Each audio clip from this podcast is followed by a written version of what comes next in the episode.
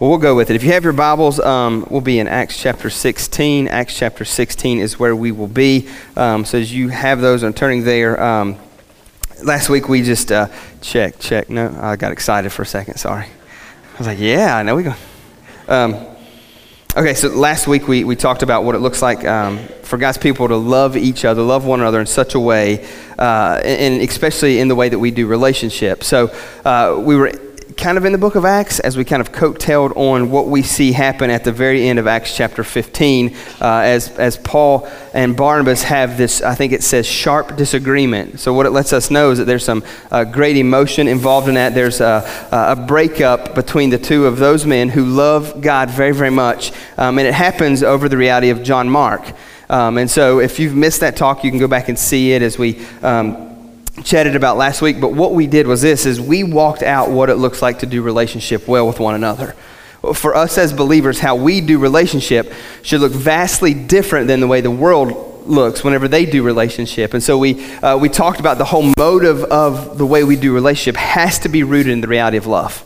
It has to be rooted in us loving each other well, the way that Christ has loved us, that agape type love. And so we, we talked deeply about that, how the world would know that we belong to Jesus is the way that we love one another. And so we need to walk that out, live that out well. And then we also talked about um, once issues do arise in relationship, how we handle those. And we do it in a way of humility. So, so it's always one of those things before we approach someone else, we look at ourselves first. We check ourselves first to see what's going on in our life. And then after we have done that, now we approach. Now we uh, engage uh, other believers, other people, and we do it out of love, having checked our heart.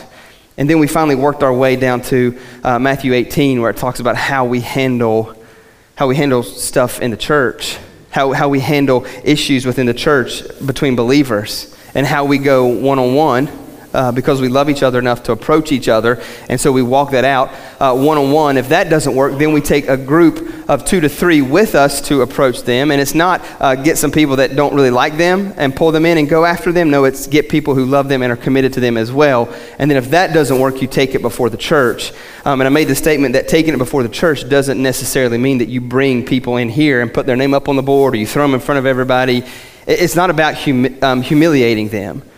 It's about restoring them. It's about them seeing the fault in their life, the struggle in their life, and for repentance to happen. And so, the way that we will walk that out here in this church, uh, there may be a day we have to bring someone before the church here, but how that'll play itself out primarily will be in small group. And if that doesn't work, then we will bring in pastoral leadership in that regard. And so, like I said, if you've missed any of that, you can check it out. But it's all done in love. And so, uh, just imagine what would have been like for Paul and Barnabas if they'd have walked that out and modeled that, how God could have used that in a, in a major, major way. But today, what we're going to do is we're going to look at how God establishes and starts a church through some people that you would have never imagined would have been a part of a church plant. How he's going to rescue and redeem people who you would have never imagined that he could rescue and redeem. And so I want to ask you this morning if you would join me as we pray, and then we'll jump into our scripture. Acts chapter 16. But let's, let's pray. God, love you. Lord Jesus, just thank you and praise you for this morning. God, thank you for this opportunity to gather as your people. Um, God, I'm just going to confess for a moment. I'm daggum aggravated. Um, just it seems like everything is falling apart and my heart can get off kilter and my attention can be drawn away. So, I, God, I pray this morning in this moment that you would reel me back in, God, that you would help me focus, God, that you would help me to walk through your word, God, that your Holy Spirit would just invade this place and do a work. God, I don't, I don't know what you have planned. God, I don't know what your desire is this morning in this place. But God, we are praying like crazy that you would save the lost.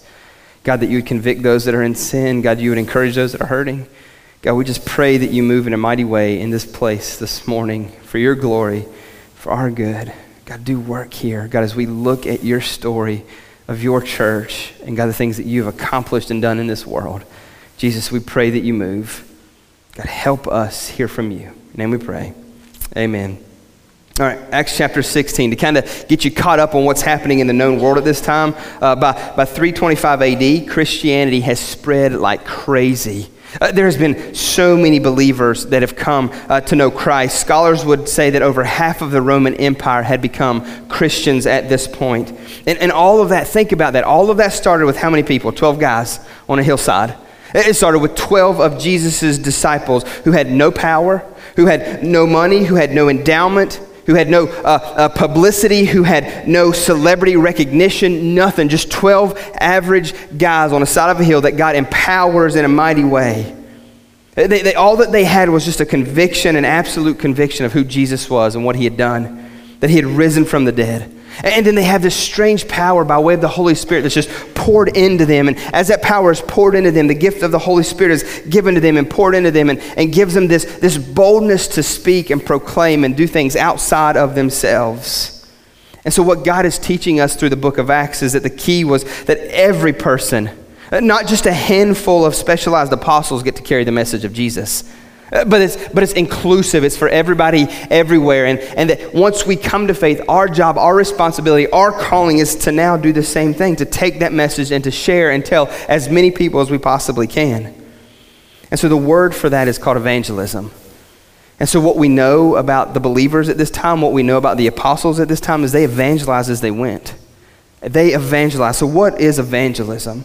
Evangelism is just simply this sharing the good news of Jesus. It's sharing the gospel. Evangelism is, is telling people of who Jesus Christ is. So, those people in your circle of influence, in your sphere of life, it's letting them know about Jesus. It's letting uh, the random stranger know about Christ. It's about living Him out. It's about speaking the name of Jesus. It's about telling your story your salvation story, how Jesus has rescued you and how Jesus has saved you from sin, what he's done in your life, who you used to be to who you are now. That's the heart of what evangelism is. It's letting people know who Jesus Christ is.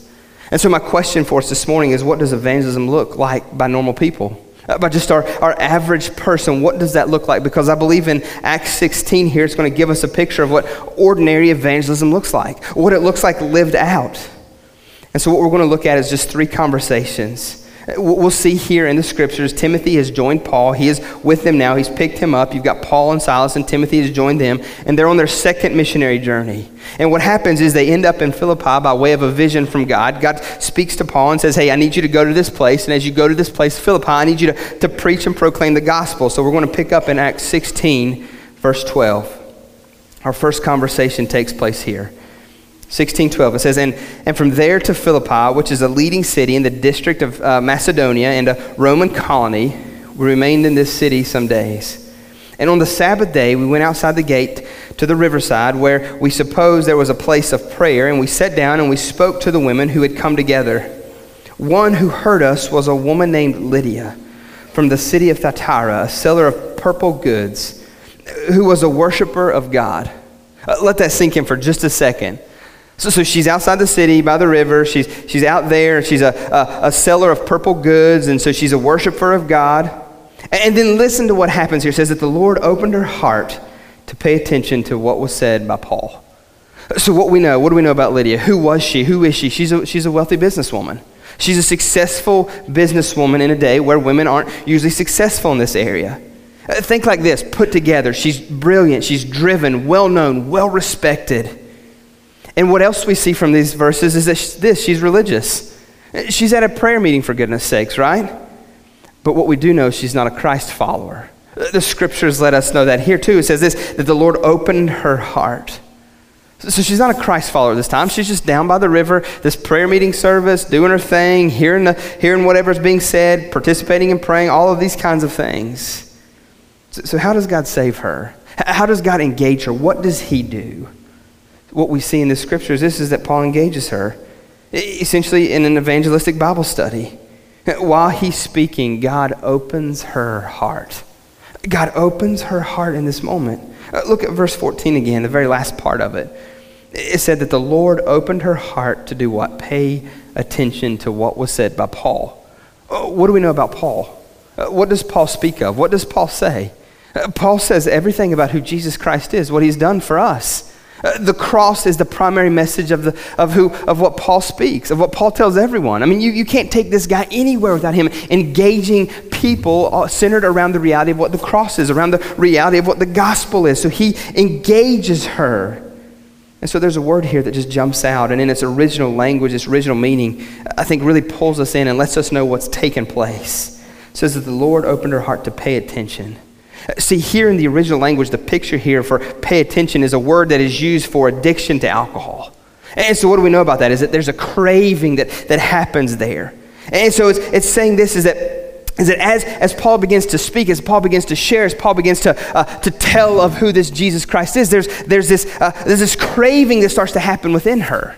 Uh, there's something that's missing. There's this longing, yearning for something greater, for something more. And as, as we see in the scripture here, Paul just starts to, to share who Jesus is. I can uh, imagine that's the, his, his simplistic uh, message of the gospel. And as he does that, the Holy Spirit opens up her heart and helps her to realize and recognize that there's a greater need in her life. Greater need in her life for that of Jesus. And so the reality is this, is some of you here this morning were maybe like that. Maybe that's your story.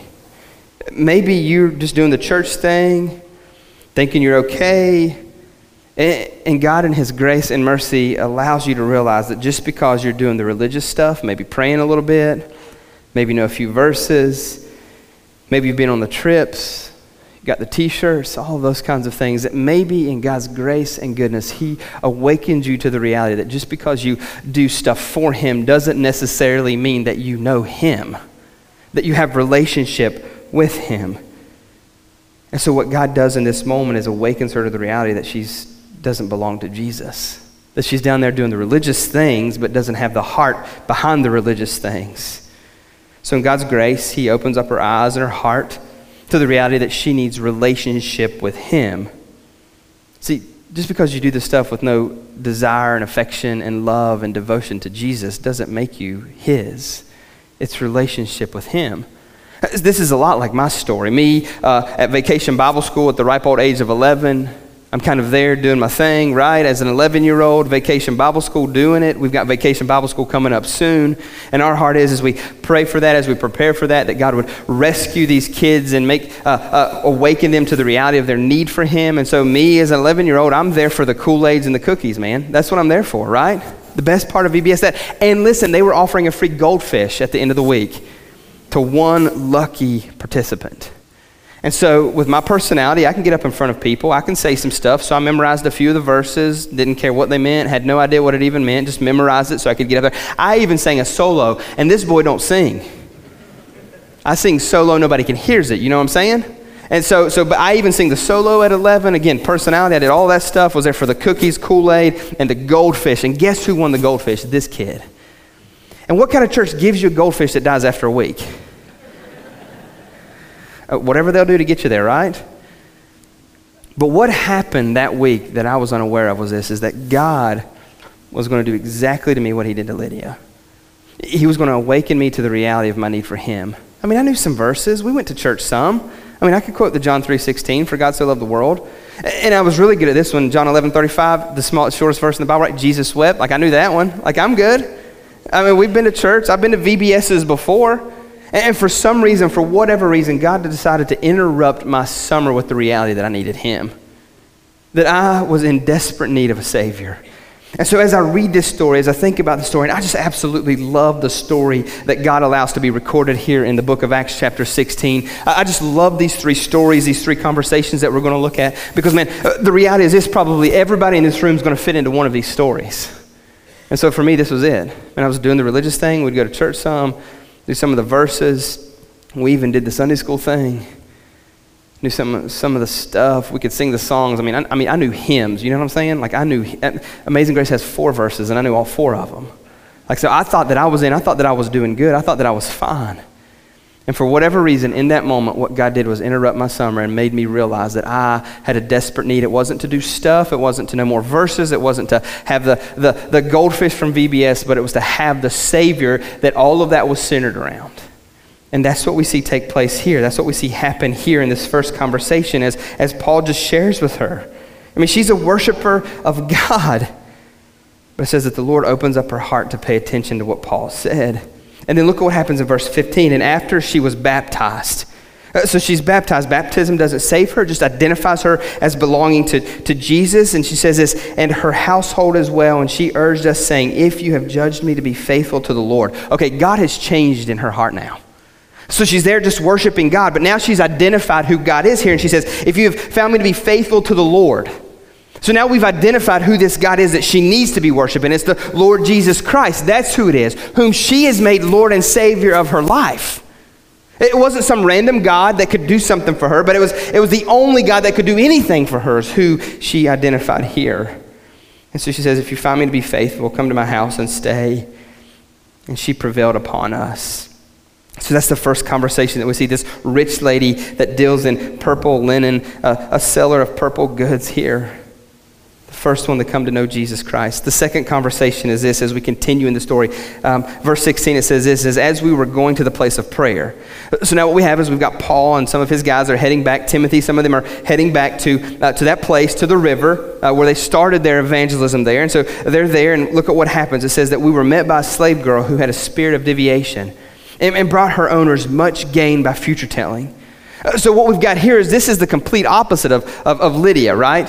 Uh, the complete opposite of Lydia. Lydia is down there kind of seeking God, trying to find God, thinks that she's worshiping God. And now, now you've got Paul and them heading back down to the river, back to worship, and, and they're met by this slave girl. And this slave girl, she has this spirit of divination, and so she's a complete opposite.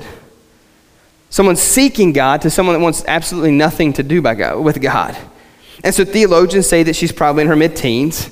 And so, what we see here in the scripture is that she has a, a demon in her, and she's possessed by a demon, and she's also a slave girl, which means that she's being held captive, not just in spiritual bondage, but also in physical bondage. And so, what we know is this is she's busted up. I mean, she's got some issues. She's been taken advantage of. And so, a woman in this setting, as, as a slave, is just a piece of property. So, more than likely, she was used by men for their own pleasure. You, see where we're going with this? You, you see, see her lifestyle? You see where she's at? Someone that you would look and view that would be far, far from God. Lydia kind of seeking, want to see what's happening. She, she thinks that she's worshiping, and in that, God uh, invades her. And now you've got this slave girl that's possessed by a demon and owned by um, some men, complete opposite. And she's not on her way to a prayer meeting. Paul and those guys are heading to the prayer meeting, but, but she has no desire to be there. And the reality is this she couldn't go even if she wanted to go. Why? Because she's a slave. She's a slave. She's owned by men. She can't just go where she wants to when she wants to. And then, two, she has no interest of going. Why? Because she's possessed by a demon. And demons want nothing to do with God. Uh, they may act big and bad, and you may think, but, they want absolutely nothing to do with God. And so that's where this girl's at. And look at what happens in verse 17. So she followed Paul and us, crying out, These men are servants of the Most High God who proclaim to you the way of salvation. So, what we see here, she's kind of attracted to this faith, all the while being opposed to it. Okay, there, there's something going on. There's something. These are the ones, these are the servants. These are the servants. These are the ones of the Most High God. And she's just running around and she's just screaming that and she's drawing attention and she's just saying that over and over and over and, and letting, the, letting the people know.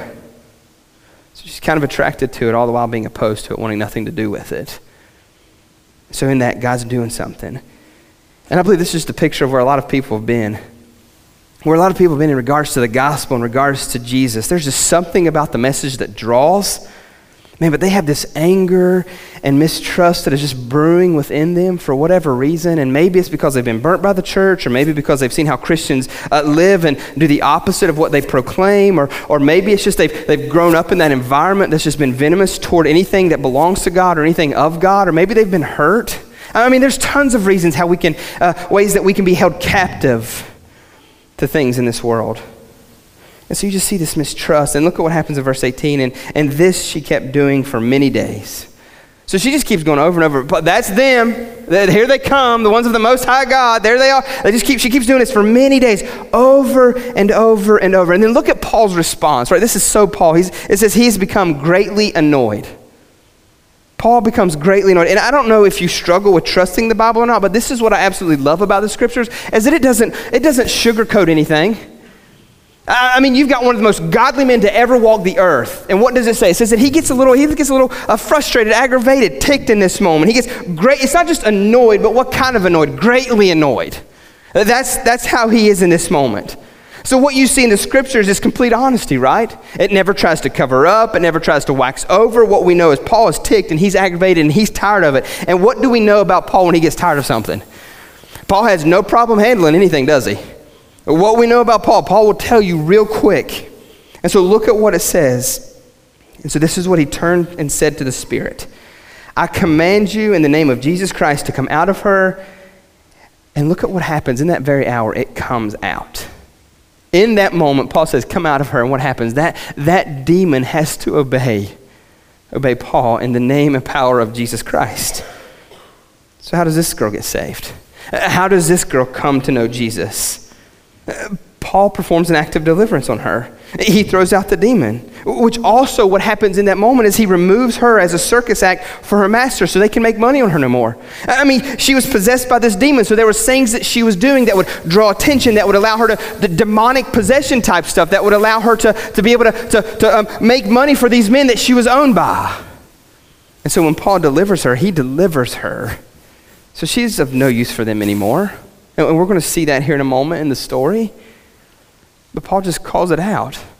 He breaks the bondage in the power of Jesus in this moment. That demonic possession here. She comes to know Christ. Let's look at the third conversation real fast. Verse 19. It says, But her owners saw that their hopes of gain was gone, and so they seized Paul and Silas and dragged them into the marketplace before the ruler. So, so they're upset now.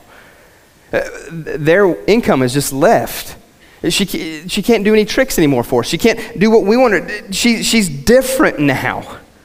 Verse 20 says this it says, And when they had brought them to the magistrates, they said, These men are Jews, and they are disturbing our city. They advocate customs that are not lawful for us as Romans to accept or practice. Verse 22 The crowd joined them in attacking them, and the magistrates tore their garments. I mean, look at the mob mentality there, right? I mean, can we just speak about that for a moment? I mean, aren't, we're all just looking for a good uh, somebody to jump on, aren't we? And that's what we see happen here. Is that they advocate customs that's not lawful, and, and the Romans practice uh, those practices, and the crowd just joined in in attacking them. They probably didn't even know what they were attacking them for. I mean, there's a great lesson to learn there, too, church. We need to find out and we need to figure out what's going on, what's happening, and so the crowd just joins in in attacking them. The magistrates tear their garments off them and gave orders to beat them with rods. So, so now, that, now they're facing persecution there, they're being beat with rods. Verse 23 When they had uh, inflicted many blows upon them, they threw them into the prison, ordering the jailer to keep them safely. Verse 24 says, Having received this order, he put them into the inner prison and fastened their feet with the stocks. So here we're introduced to the third person who the gospel is going to be shared with the Philippian jailer the Philippian jailer. So, so, we've seen the rich lady come to know Jesus. Now we've seen the slave girl uh, be uh, rescued from her demon possession and come to know Jesus. And now what we're going to see is this this Philippian jailer is about to encounter the one and only true living God. So, who is this jailer? See, jailers were often highly decorated Roman soldiers. So, as a retirement gift, what they were given were these jails to run, to be over, to, to lead, and to run. And say they, they were usually older. So they were hardened, more likely uh, a lot cynical. They'd been through a lot, they've seen a lot, they've experienced a lot. Their, their royalty or their loyalty is to Rome. And so they're given this prison to run and to manage, kind of as a retirement gift, an easy, padded, cushy type, type job. Have fun. Do whatever you see fit to the prisoners. We're not going to check. We don't care. This is our gift to you. And so what happens is, is you see Paul, Silas, they're in the inner prisons Uh, which are usually the lowest part of the building. Dark, rundown, damp, nasty. All the fecal matter would run down to this particular area. It was just horrific. I mean, it's awful. And so when it says here that their feet are put in stocks, I mean, don't, don't think that they've got these cute little chains on them, chain gang kind of doing their little thing, sitting over in the corner, taking it. No, no, no. That, that's, not, that's not the picture that needs to be painted. See, Roman stocks were, were chains that were suspended from the ceiling. And so you had these chains that were bolted into the ceiling as they came down just about right height. So they would have to lay on their back. And as they would lay on their back, they would stick their feet up. And as they would stick their feet up, they would chain them in, lock them in. And as horrific and awful as that position would be, that's not where it stops. And then what they would do is that they would take rods every so often for kicks and giggles. They would go over and they would beat the top of the feet with those rods. Nothing else to do, right? Why not? Got to entertain our time, pass our time. So these soldiers would do that. Maybe the one running the prison would do the same thing. Some of the most sensitive areas of your body just beat on as you're chained there and can do nothing. You're prisoner. And then look at what happens. Look at what happens in verse 25. It says, And about midnight, I mean, that's when I would want to be out cold. I'm just going to be honest. I would, I would, I'm, God, take me now, do something. But not Paul and Silas. Look at what they're doing. They're praying and singing hymns to God. Praying and singing hymns. And so we just be honest for a moment. And maybe you're further along in your journey than I am, but that's probably not my response. I mean, my dumb little thing don't work this morning, and I'm ready to fall apart. They're in prison, chained with their feet up. Probably been, they've already been beaten once publicly. Now they're, they've probably been beaten down there in prison by this, this jailer. And what do they do? They pray and sing hymns to God. Uh, what do they do? In those moments, they seek God. Uh, they're, they're going after God. And so I just, I mean, I just think what I would be doing. I'm like, God, are you serious? I, again, I, am uh, sanctification, God is working on me and shaping me and molding me. And I just, I mean, just want to be honest this morning. And like I said, maybe you're further along than, than I am, and, and that's great. Uh, but what I think of in this story, I'm laying there for you, Jesus, and you decide, and maybe you felt that, that this way a little bit this, this week. Out there doing something for the Lord in Tennessee, giving up your spring break. You know what I'm saying? And you're out there doing something, and maybe something didn't work the way that you thought, or maybe a conversation didn't go the way that you thought it would go. And maybe you got frustrated in that moment with God. Hear me, that's okay too. Allow God to use that. And so I can just imagine me in that moment laying there in prison for God, being beat upside down, fecal matter running. It's just horrible, horrible conditions. And, and they begin to pray and sing. Like, I know four verses of Amazing Grace, but if I could get through one, it would be by the grace of God. You know what I'm saying? And I'm just laying there in that moment, wallowing in my pity, is what I would be doing. But not them. What do they do? They seek God. And there's a great lesson to be learned there, is it not, church? And the difficulties and the struggles whenever you have this plan and this idea and it doesn't go the way that you think that it should go, uh, God's still in control because look at what happens. And suddenly in verse 26, they're laying there praying, singing hymns, seeking God in this horrific moment, and the prisoners are listening to them. So everybody else that's in the prison are hearing what's going on. And look at what happens in 26. Suddenly there was a great earthquake, so the foundations of the prison were shaken, and immediately all the doors were opened, and everyone's bonds were unfastened. How does that happen? Is that not amazing?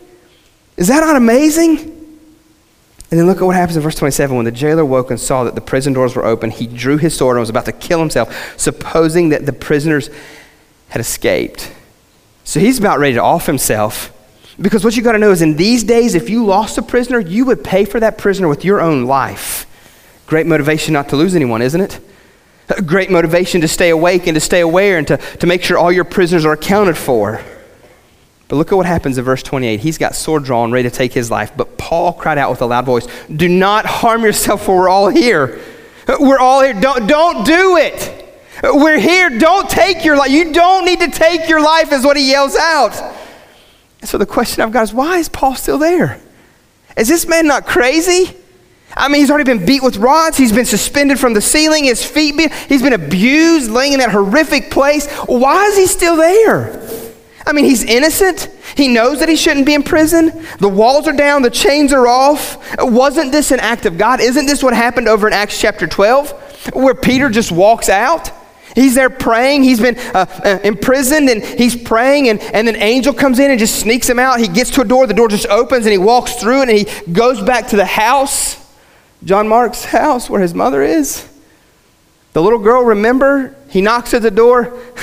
hey guys, uh, Peter's back. Whatever. And she goes, running, leaves him the Peter's back. Can't be. He's got to be his angel or something. All the while he's sitting there at the door. Uh, hello? I mean, isn't this one of those moments where Paul could just walk out and get away? I mean, he's praying, singing hymns. Everything opens up, chains come off. Same thing that happens to Peter. But Paul recognizes something. Paul's aware of something. See, Paul's heart was to reach people far from the gospel. Paul's heart was to tell of the love of Jesus Christ. Paul had received a vision earlier on in this chapter where God said, I need you to go to this place, I need you to share the gospel. Paul wasn't about cutting out. Paul wasn't about getting away. Paul recognized that this was part of God's plan to reach the believers or to reach the people there in Philippi. He prayed that God would use him to reach the people. So, hear me if part of God's plan is to reach Philippi, uh, and it was to put him in prison so he could suffer and reach the Philippian jailer, then you know what? For Paul, that was the price he was willing to pay. Me, I'm not quite there yet. Paul was so in tune with God that he knew that maybe the place, the very place that he needed to be, was the very place that the rest of us in this room would loathe and hate. But for whatever reason, God had him there for that purpose, for that moment. And Paul, though I can imagine how horrific and nasty and no good it was, He stands there with an opportunity to escape and be free. But the other option is to stay, even though the cost was great, so that maybe one person can come to know Jesus Christ. Because what Paul knows is it just starts with one. That, that's, how, that's how this discipleship thing, this is how that evangelism thing. So, see, we think we've got to get the masses. No, you, you start with one person and you turn their heart to God, and then what happens is you allow them to go get another one person, and then that person gets another one. You, you see how this thing works? That's how mass growth happens. We don't need to get the masses. We just need to get one person on fire for Jesus, willing to do whatever it takes, be in whatever prison he needs to be in, be in whatever situation and circumstance he needs to be in that God has called him to, while for the heart of reaching people. And that's what we see happen here in this moment, in this jail. The other option is to stay there. Not cost the man who probably, listen to this, who probably tortured him the night before his life.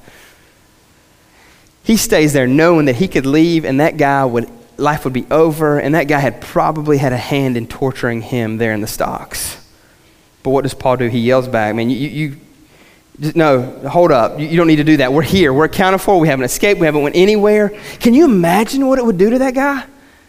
I mean, I mean, can you imagine how that would mess with him? Can you imagine how big of a deal that would be for the jailer? I mean, that man was probably just, just got done abusing him not too long. It's probably why he was, and this is speculation, that's probably why he was over in the corner sleeping on his job. Probably had a little fun with him, beating him a little bit, mistreating him, talking to him, uh, just, just, just uh, trash talking him, doing all those kinds of things. And so he's probably worn out from his difficult job of doing all that, all while they're over there praying and singing. And as they do that, God looses the bounds, maybe to wake the guy up for a moment. And you see, Paul's heart is to share the gospel with the man. He says, No, no, you don't, you don't need to do this. Can you imagine the impact it would have on the guy? Well, well look. And so the jailer called for lights and rushed in, and trembling with fear, he fell down before Paul and Silas. Now, now let's get a picture of this for a moment. This is a retired uh, soldier in the Roman army. So this is a man who knew how to fight. This was a man who knew how to take care of himself. This, I mean, this was a big, probably burly man who wasn't afraid of nothing. You know what I'm saying? Uh, like I think of, of, of John Rambo here in this moment. I mean, I mean, just, rush it like just, I mean, he knew what he was doing. But it says that he comes in and he falls down before Paul and Silas, trembling with fear hear me, when God does something, when God wakes somebody up, that's usually the response that happens. See, God has gotten his attention now. And then look at what it says in verse 30. Then they brought them out and said, Sirs, what must I do to be saved? I mean, God got a hold of this man.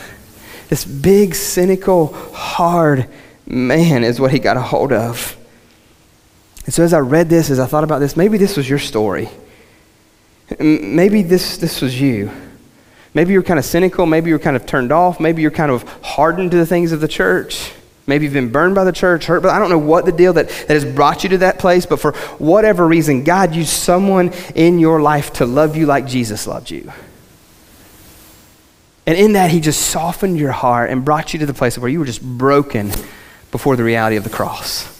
I mean, the story that I heard this week of that lady that you got to serve at the homeless place. And as you got to serve her and love on her and kind of get to know her through the week, and she heard that you were going to the, to the show, to the, to the Easter production. And as, as you find out that there's a need in her life, what did you? You loved her like Jesus. That's what you did. You, you found any way possible to get her to that show. And then what did God do at that show? He saved her. He rescued her from herself, is what he did. But imagine if you'd been like, well, it would have been too much work. We're going to have to make contacts. Or we're going to have to pull some money together. We're going to have to figure out a way. Uh, imagine if that would have been your, well, we're tired. It's been a long week. Oh, why would I want to do that? Uh, she can get there sometime else later in the week or the, the month or however. But, but no, no, no, no. God allowed you to love her like Jesus loves her. And so maybe that's your story this morning. I mean, I, mean, I can think of, of other stories of people even in this church that have loved people like Jesus and in that has broken down the walls and the barriers, the relationship that they got to have. And you know what? They didn't come to church at first, they didn't come to know Jesus right off. But what they did was they built relationship enough to get to that point where they earned fellowship and they earned trust. And then as they had opportunity, they got to share and share a little bit of Jesus. And that's what we see here. I mean, this man just mistreated them. I mean, when was the last time somebody beat you and what you did was love them like Jesus loved them? You know what I'm saying? When was the last time somebody said something so bad about you, but you know how you responded? Not get even, not retaliation, but the way that you responded is the way that Jesus would respond, and you loved them and prayed for them. Oh, no, no, no, man. I, I don't, I don't want to get even. I don't need to get even. God's got my back. He has put me in this abusive whatever for whatever reason. He has put me in this situation or in this jail or in this prison or in this hell for whatever reason for however long while so that I can be an I can be a light in the dark so I can love like Jesus loves like we see Paul do right here. I mean Paul could get even in him. He could walk out. That man's life as good as gone. But he stays. Why? Because he has a heart to reach people. Church, that needs to be us. Oh, that needs to be us. Look at what happens and they said, Believe in the Lord Jesus. He says, He brought them in and says, Hey, what, what do I need to do to be saved in verse 30? And then he says this believe in the Lord Jesus and you will be saved, you and your household. So, how are you saved? You believe. That's how you're saved. You put your faith and, and trust in Jesus, the redemptive work of the cross. That's what you do. You believe in who Jesus Christ is, not in a person, but in, in the reality of, of who he is and what he has done. Not, not just, a, uh, when I say you believe in the person of Jesus, but you don't just believe in the historical person of Jesus. You believe in Jesus Christ as the living Son of God. That's what you believe in. And then by that, you, you put all of your faith and trust in who he is and what he has done for you. And when that happens, you'll start to tell people. When that happens, you'll start to share. And look at what happens in verse 32. And they spoke the word of the Lord to him and to all who were in the house. And he took them the same hour of the night, and he washed their wounds. You know how that man was saved? You want to know how you can tell that that man come to know Jesus? Because the same man that was beating them when they were upside down, the same man that was mocking them and making fun of them, was the same man that was washing their wounds and taking care of them and healing them up. Are you talking about life change? You talking about heart change? This hard, cynical Roman soldier who had been given his retirement to run this prison is the one washing their wounds and taking care of them. And then look at what else it says, and he was baptized at once. So he believes, and now he, he walks out his first act of obedience in the Lord, and that's being baptized. That's what he does. He's like, well, but he's like, I need, I need to take care of what I've wronged. That's how you know you've got the heart of God in you. That's exactly what he does, man. I, I, need to take care and I need to make right whatever. So he washes their wounds and takes care of them, and it's going to even get better here in a moment. But, before, before we get to, I need to be baptized. I, I want the whole world to see and know.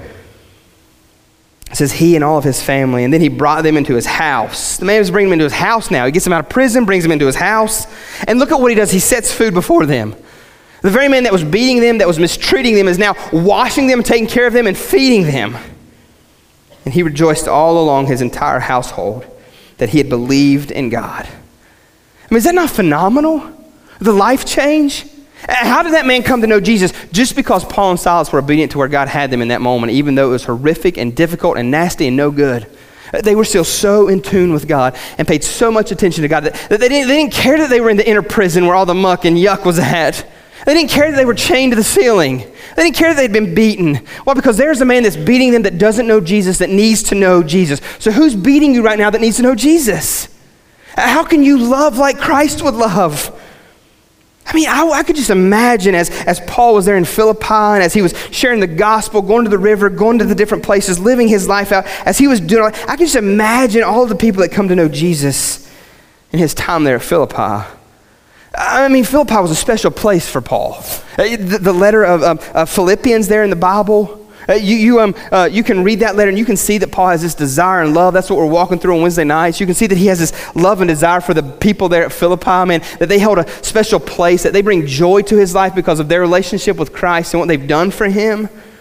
And so I can imagine, man, uh, he had great relationships. So why these three people? Why these stories? And I believe the reason why God wanted these stories, Paul to pen these stories for us, for Luke to record these stories for us, was because I believe God wants to see that the gospel's for everybody, that the gospel's for anybody. I mean, you got three different kinds of people here in this story. You've got a rich uh, religious woman who doesn't know Jesus. You've got a slave girl, like, like, like a demon possessed slave girl and owned by a people slave girl. And you've got this Philippian jailer. And so, what we see here is that there's no type for becoming a Christian. There is no specific, there is nobody too far the reach of the gospel of the cross. There's nobody too far gone that cannot be rescued and redeemed by the love of Jesus Christ. That's what this shows us. What we know in the scriptures is that there's only one creator, one God. And we know that there's this, all this mankind, that there's comprised of many different people rich, poor, black, white, young, old, conservative, liberal, religious, irreligious, from good families, from broken families. And what we know to be true about every single one on the list is simply this is that they've got a sin issue. What we know about the people in these stories is that they've got a sin issue and that there's only one hope for salvation, and that hope is Jesus Christ. That He is the only hope, the only way. And because of that, church, what we see is that there's this place that is, that is formed for people of vastly different types to be able to find unity in Christ that they would normally not find unity in Jesus, or they would not be able to find unity in anything. There's this safe place of rescue and redemption, this safe place of, of harmony, this safe place of, of, of gospel living. So as I read this story, I mean, I just think about us. I mean, we're comprised of a ton of different people, different colors, different backgrounds, different makeups, different um, uh, where we've come from. Young, old, I mean, all the demographics are there. I mean, this, is this not just a picture of us? Some of us come, uh, come this morning with a hard heart. Some of us come, come just like me, being the religious kid, doing the right things, knowing how to sing the songs, knowing all four verses of whatever the hymn is, wanting all of that stuff, knowing the few verses, all the while not knowing Jesus. I mean, we're, we're made up of the same, same makeup. I mean, think about this. From, This is, this is who Paul uses to plant the church at Philippi. I mean, you think about busted up, jacked up, messed up places, people, and that's who, that's who the gospel goes after, is it not? That's who Jesus goes after, is it not? Not the ones that have it all together, not the ones that don't think that they have need. No, no. He goes after the ones that know that there's something greater, that knows that there's need. And that's what we see take place here. That's what I know of our church, of us as the people of God in this room. We all have issues and struggles. And what I know is this is that for whatever reason, God in His grace and His goodness showed up in our life, in those struggles, in those difficulties, in those mess ups, whatever they are, to show us that there is a better way and He is the better way. So, man, what you see is the church born here in Philippi. And God uses three people that you wouldn't necessarily think that He would use to plant and start the church. I mean, think about it for a moment. He uses a woman you can't use women in church. Only look after the kids, right? I mean, is that not the reality? I mean, the reality, that, that's how we treat women. And, and, and, and what does God? God goes after her. And God uses her in a mighty way to, be, uh, uh, to play a huge role. So hear me, women, we need you. Uh, young, young people, we need what you did this week, setting the example for us, setting the bar for us, sharing Jesus with those that we would normally not talk to or want to be around. I mean, I've heard of the things that you did, the conversations that you had. I think one of the comments, some, I was talking to somebody today, one of the comments was there was a lot of stink going on. And it wasn't from the middle school boys on the trip, it was to the people that you were ministering to. And you sat down with them and you had conversation. You shared the story of Jesus. You loved them where they were at. To the point of where you, were help, you helped this homeless woman get to the place of where she could find who Jesus Christ was. And in that, God saves her. We need young, we need old, we need women, we need men, we need every, that's what this shows us is that the gospel is all inclusive for everybody everywhere. Man, woman, uh, demon possessed, not demon possessed. Hard hearted, uh, not hard. That God wants to save and rescue all of mankind. And, church, it's our responsibility to take that gospel, to take that message to the nations no matter how hard, no matter how difficult, no matter what kind of persecution comes with it, that's the call on our life is to take the message of Jesus to those that nobody else wants to. That's what we're called to do. And so, what we see in this story is it continues and it finishes out. Paul and Silas, they get released uh, the next day but they would not leave. They wouldn't come out of the prison. And so uh, uh, they've been publicly uh, beaten and, and um, uh, humiliated. And so they were Roman citizens. And so that was illegal for that to happen to them. And so the magistrates were afraid when they heard that they were Roman citizens. And so they're a little amped up and shaken. And so they end up coming and apologizing and just asking them to leave the, the city. And so they leave the city, but what they do is they go back and they visit Lydia. And then they had seen some of the other brothers and they encouraged them. And then after a while, they end up departing. That's how this story ends. And Paul establishes the church there in Philippi. One that was that God used in a mighty, mighty way to reach men and women far from God for the cause of the gospel. And so what we see is this is the gospel being proclaimed is what God uses to set people free from sin. Their need for Jesus And see, guys, we have an awesome, awesome privilege and great responsibility of telling this lost world about Jesus. Every single one of us. I don't care how old or how young or how uh, well versed in it or how unwell versed you are. I mean, imagine how these three types of people are represented in your life, your story, your context. Maybe your neighbor, maybe your job, your school, your kids' team, your family, your local uh, store that you shop at, your, your hobbies. And that list could go on and on and on, the people that you're around. Imagine how they're represented. Uh, the first person, I, I, kind of, I kind of refer to them as the C and E crowd, the, Christ, uh, the Christmas and Easter crowd, kind of the, the blue mooners, or, or maybe the ones that have always been here but have no fruit or desire to be obedient to Jesus. The ones that maybe just go through the motion, or maybe the ones that don't want really a whole lot to do, but they'll kind of come check it out every once in a while. I mean, imagine that. We, we all know people like that. And maybe you're here this morning and that's you. Maybe you've, you've done all the stuff, you've, you've heard all the stories, you can even quote some of the verses, but maybe you've never in your life come to the reality that you need Jesus Christ as your Savior. So maybe you're like Lydia this morning, coming to all the religious gathering and all the religious stuff, but you don't have a religious heartbeat. Know a lot about Jesus, but don't know Jesus personally. And so maybe that's your story this morning, or maybe that was your story. Or maybe you're like the second person Maybe you're sitting here this morning in that position as well, held captive by the world. Everything that this world has to offer, that's what you chase after, that's what you want, that's what you long for. The bigger, the better, the bright, new, shiny, whatever. Maybe that's you, or maybe you know someone like that. And so, how, how do you share the gospel? You tell them the truth. You tell them the truth. You let them know who Jesus is, or maybe it's the third person. Maybe you're, you were the skeptic or the cynical type, or maybe, maybe you know somebody that's skeptical or, or the cynical type. And so what do you do? You, you, you just tell them you love them like Jesus. You do what Paul did. Let him abuse you. Let him ask the questions that you don't know the answers to. Let him make you look like a fool. But what you do is you continue to love Jesus and live him out, all the while studying and praying and seeking for answers and asking God to give you that opportunity. And they may use you and abuse you mentally when it comes to knowing the scriptures or knowing some stuff about the Bible. But one thing that they can't, one thing that they can't do is break your, your willpower for sharing the gospel with them and loving them like Jesus. Maybe that's your, maybe you're here this morning and you're skeptical and you're cynical. I don't, I don't know. Or maybe you know people like that. I, I would encourage you, man, get them here for Easter. Give, give an opportunity. We're, we're going to talk about the empty tomb. We're going to talk about the borrowed tomb. I mean, do whatever you can to get them to Jesus. Whatever you can, because what we know is simply this. That's the heart of evangelism. Get the gospel before them. I don't know if you're aware of this, but there's not one person in this room that's ever saved anybody. You don't have that kind of power. Don't put that kind of pressure on yourself.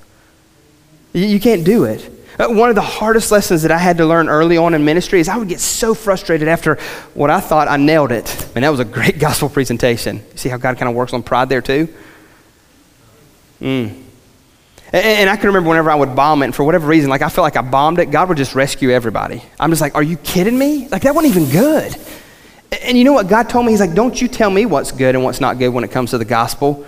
Brother Miller, everything's good when it's talking about me. And, so he reminded me greatly that it's not about how well or how unwell it is, or it's, all about Jesus being lifted high and then us living that out in action. That's what it's about. You showing them what Jesus looks like physically. And that's what we see happen in this story.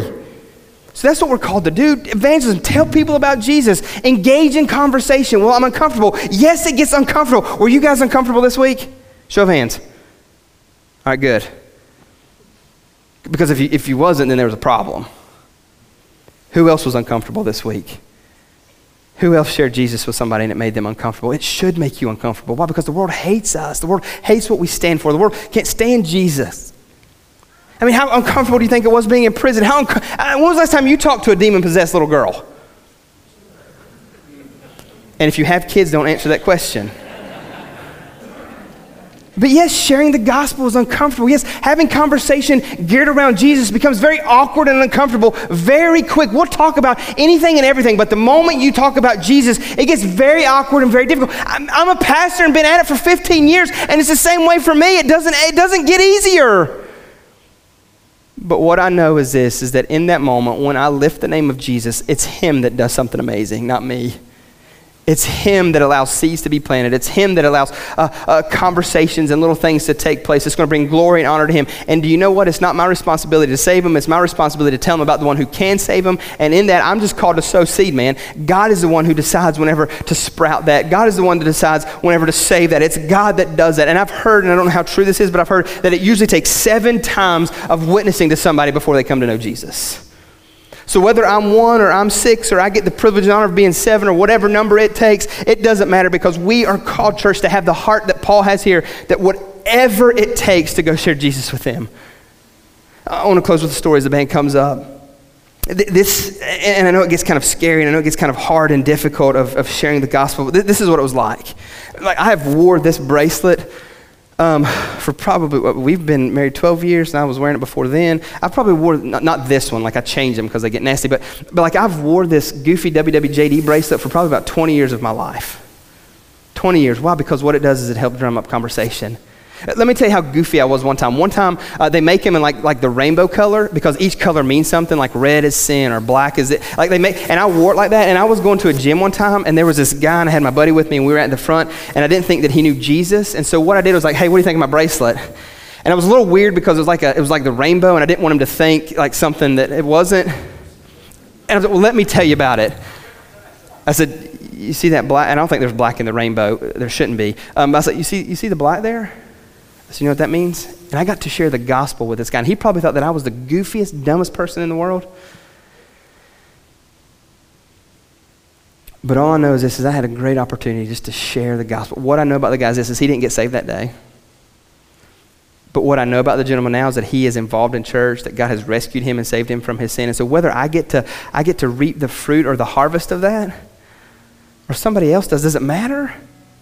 It's all about sharing the gospel and letting people know about Jesus. And hear me, church, we have got to get out of our comfort zone. We've got to be willing, be willing to be put in prison, abused, mistreated, whatever it takes for the sake of the gospel.